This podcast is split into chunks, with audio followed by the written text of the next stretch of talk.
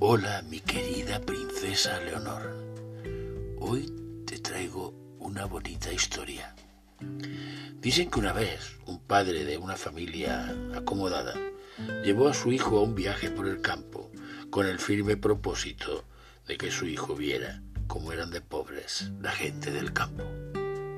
Estuvieron durante un día y una noche en la granja de una familia campesina muy, muy humilde. Al concluir el viaje y de regreso a casa, el padre le preguntó al hijo, ¿qué te pareció el viaje? Muy bonito, papá. ¿Viste los pobres que pueden ser la gente? Sí, sí, lo vi. ¿Y qué aprendiste, hijo mío? Y el hijo le dijo, vi que nosotros tenemos un perro en casa y ellos tienen cuatro.